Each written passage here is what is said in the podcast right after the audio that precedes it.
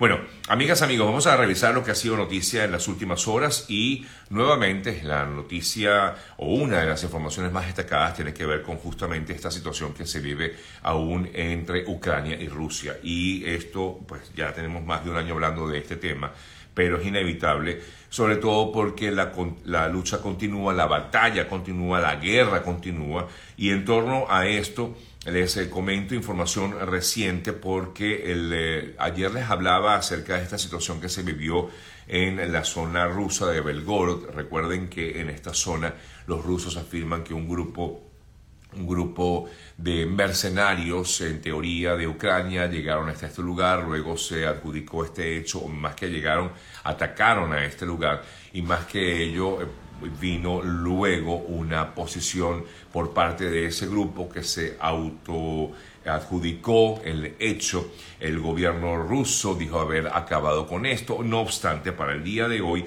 el gobernador de la región rusa de Belgorod dijo que se habían registrado nuevos ataques, numerosos ataques de drones en horas de la noche de ayer.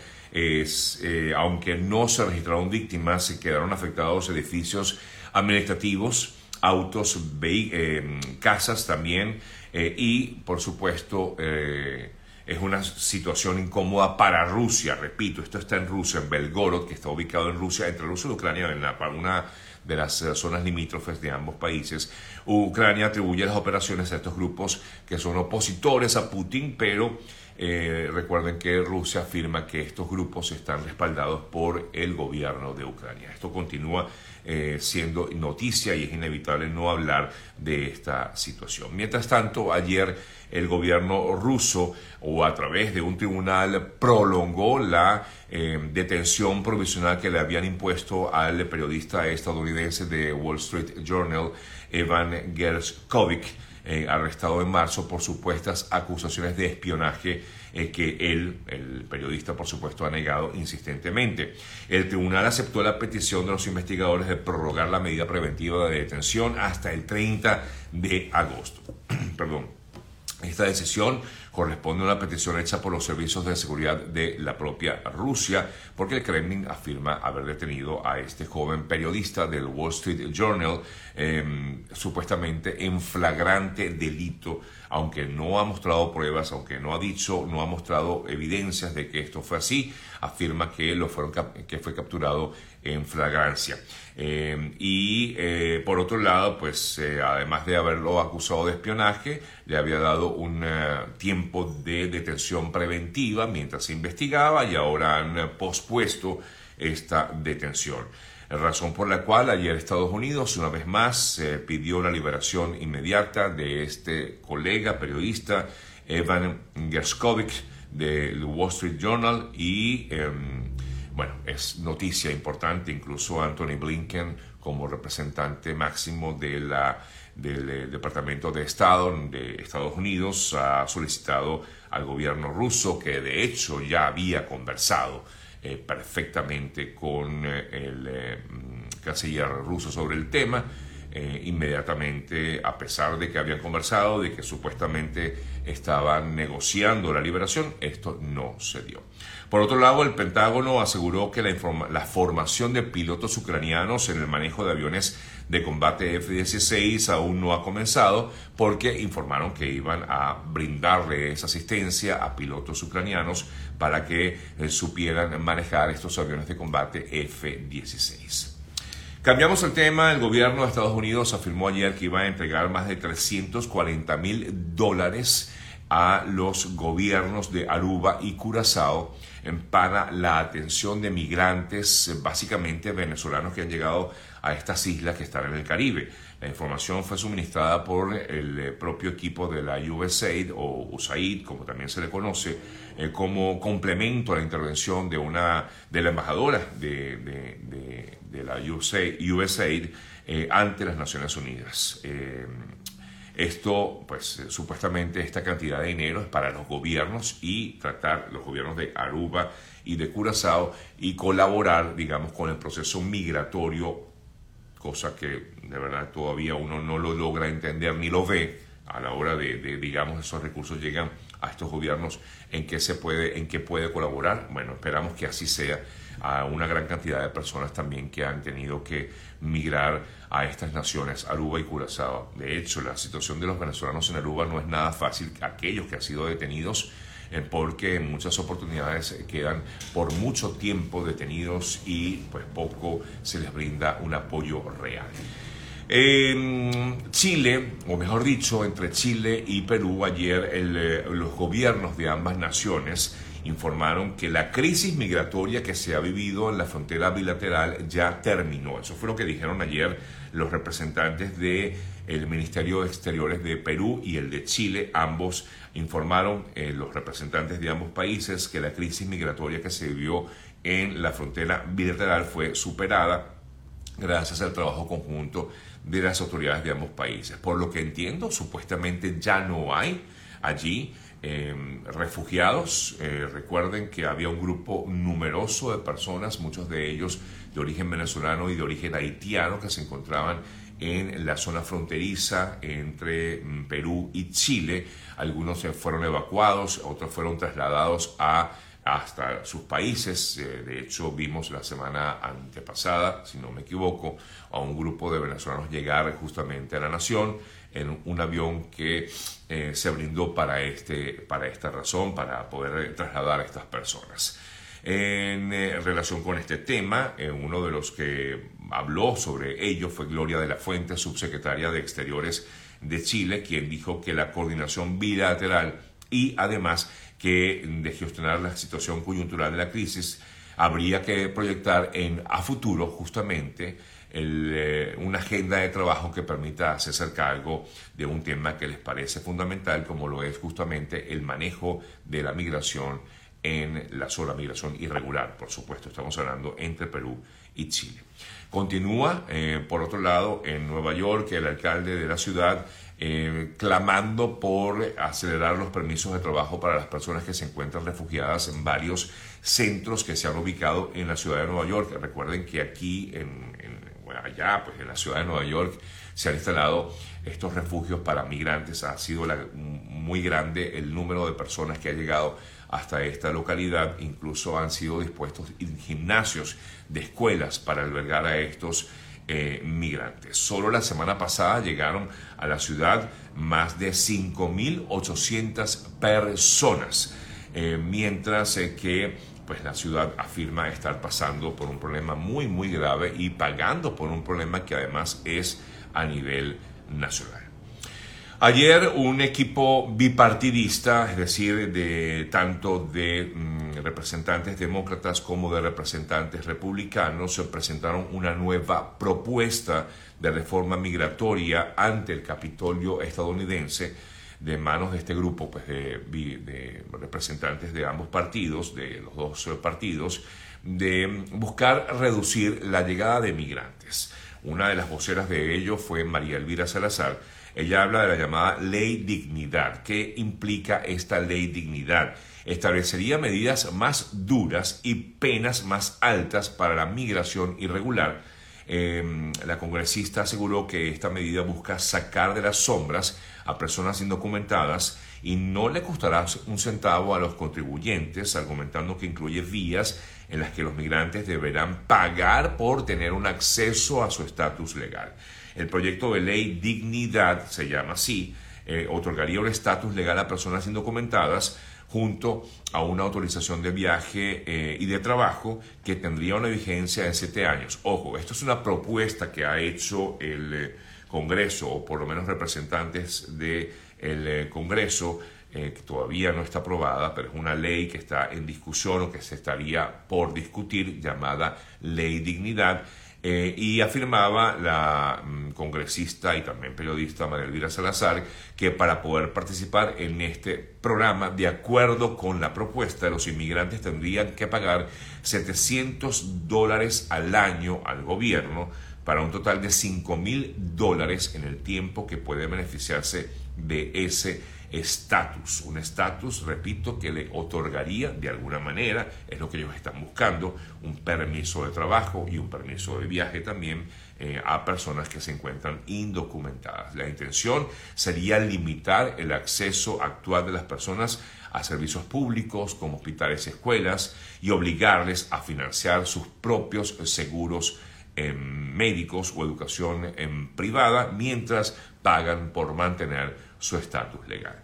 Cuando tengamos más detalles acerca de esta ley y si realmente logra pasar en el Congreso, pues tendremos por supuesto más información y se la daremos en su momento.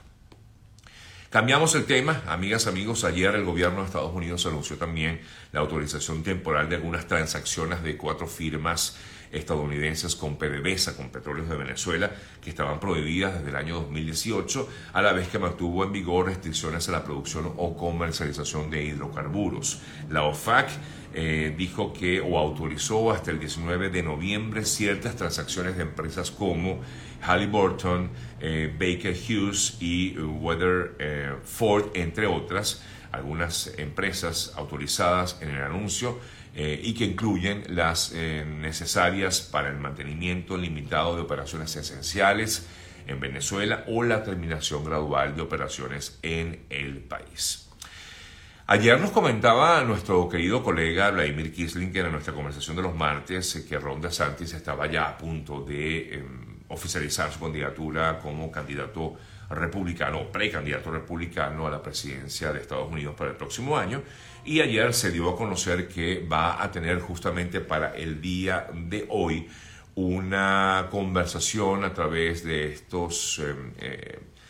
estas plataformas de conversaciones que tiene Twitter, llamada Space, y a través de Space se espera entonces que el propio DeSantis lance su precandidatura junto con Elon Musk, que va a ser, como quien dice, el moderador de estas conversaciones, el presidente de Twitter, Elon Musk, fue uno de los que comentó el tema, retuiteó justamente a un periodista de Fox News que dijo que el anuncio se produciría durante esta entrevista en Twitter. Voy a repetir para aquellos que se conectan a esta hora. Si hoy no hemos podido transmitir por YouTube, gracias igualmente por estar pendientes. Sé que a muchas personas les parece un poco más sencillo la transmisión por YouTube. Disculpen, pero hemos tenido problemitas con la computadora esta mañana y por eso no pudimos hacer la transmisión por YouTube. Así que estamos hoy por tanto Instagram como por TikTok y hoy no pude hacer la transmisión por YouTube. Discúlpenme, pero ya trataremos de solventar. Me encanta que estén preocupados o que por lo menos me pregunten, ¿no? Eso pues me reafirma que tengo que continuar haciendo eso a través de todas las plataformas. Mediante un comunicado, la Comisión Nacional de Primarias en Venezuela informó que se pospuso el inicio de postulación de candidatos para el próximo 5 de junio. Se tenía previsto realizar para el día de hoy. No obstante, pues han informado desde la Comisión de Primarias de la oposición en Venezuela que el cronograma publicado iniciaría el 24 de mayo, pero ahora pues lo han pospuesto, para el 5 de junio. Y la fecha de culminación para dicho proceso también será para el 23 de junio. O sea, todo se ha pospuesto unas semanas más. Me comenta por aquí Edward, me da una sugerencia. Sí, esta sugerencia me la han hecho de hacer la transmisión también por Twitch. Sí, me lo han comentado. Y hacer las entrevistas por Diacol. Sí, también me lo han comentado. Pero creo que esta es la manera que yo he encontrado más sencilla de hacer mi espacio, ¿no? Con la base fundamental de Instagram, que es donde tengo la mayoría de mis seguidores, pero gracias igualmente, amigo Edward, por la sugerencia que me haces. Cambiamos de tema, amigas, amigos, hay más informaciones, pero antes quiero comentarles acerca, por supuesto, de GM Envíos, el mejor aliado puerta a puerta a Venezuela y gran parte de Latinoamérica, @GM Envíos, para todos aquellos que quieran hacer sus envíos, seguir haciendo sus envíos desde Miami, desde aquí, desde Estados Unidos hasta Venezuela, o gran parte de Latinoamérica, lo pueden hacer justamente a través de GM Envíos, que sale desde acá, desde la ciudad de Miami, y llega a Venezuela, Colombia, Chile, a Perú, entre otras naciones del continente, y ustedes pueden perfectamente hacer esos envíos a estas naciones con personas que ustedes tengan allá, pero lo importante es que lo hagan de una forma segura y tranquila a través de del equipo de GM Envíos. Pueden conseguir información a través de @gmenvíos o también lo pueden hacer vía telefónica, contactarlos al 305-930-2660, 305-930-2660. No es Twitter, es Twitch. Twitch es una plataforma también de videos en vivo, la utilizan muchísimo jóvenes que hacen transmisiones de juegos, ¿no? Pero hasta allí, ¿no? Es lo que yo tengo entendido, esta información, ¿no? Lo que hacen.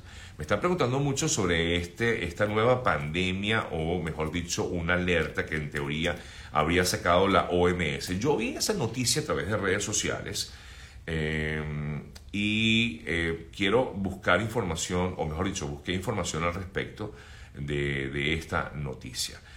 Según el director general de la OMS, Tedros Ghebreyesus, han aconsejado a los gobiernos a estar preparados a que un nuevo patógeno lleve al mundo a una nueva emergencia sanitaria.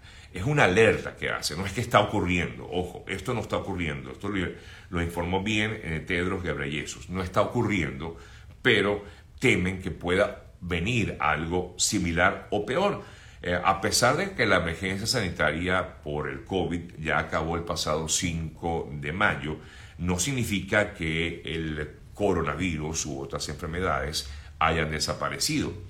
Puede haber una nueva mutación o una nueva pandemia, y lo que ha hecho la Organización Mundial de la Salud es alertar a las naciones a no dormirse, digámoslo, ¿no? Digamos que no quieren como que vamos a dejar que esto pase y ya pasó el coronavirus. De hecho, hemos estado bastante relajados en ese sentido, y ya casi pues no le prestamos atención a lo que puede hacer el coronavirus o las consecuencias del COVID. No obstante, repito, la Organización Mundial de la Salud afirma que hay una amenaza de otro patógeno emergente con un potencial más mortal. Ahora bien, no es que está ocurriendo, pero está siendo una alerta de lo que pudiera pasar.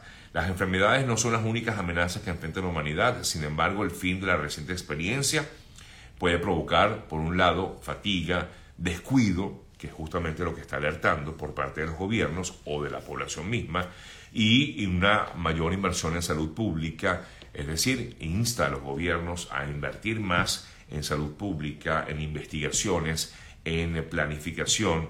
Esta opción es la que la OMS apoya y que coincide al mismo tiempo con los objetivos que tiene previstos o planeados para el año 2030. Así que, bueno, nada, lo importante es que estemos pendientes. No es que hay como tal un patógeno en el ambiente y que vamos ahora, sino que no bajemos la guardia, es lo que ha hecho o la información que ha dado a conocer la Organización Mundial de la Salud.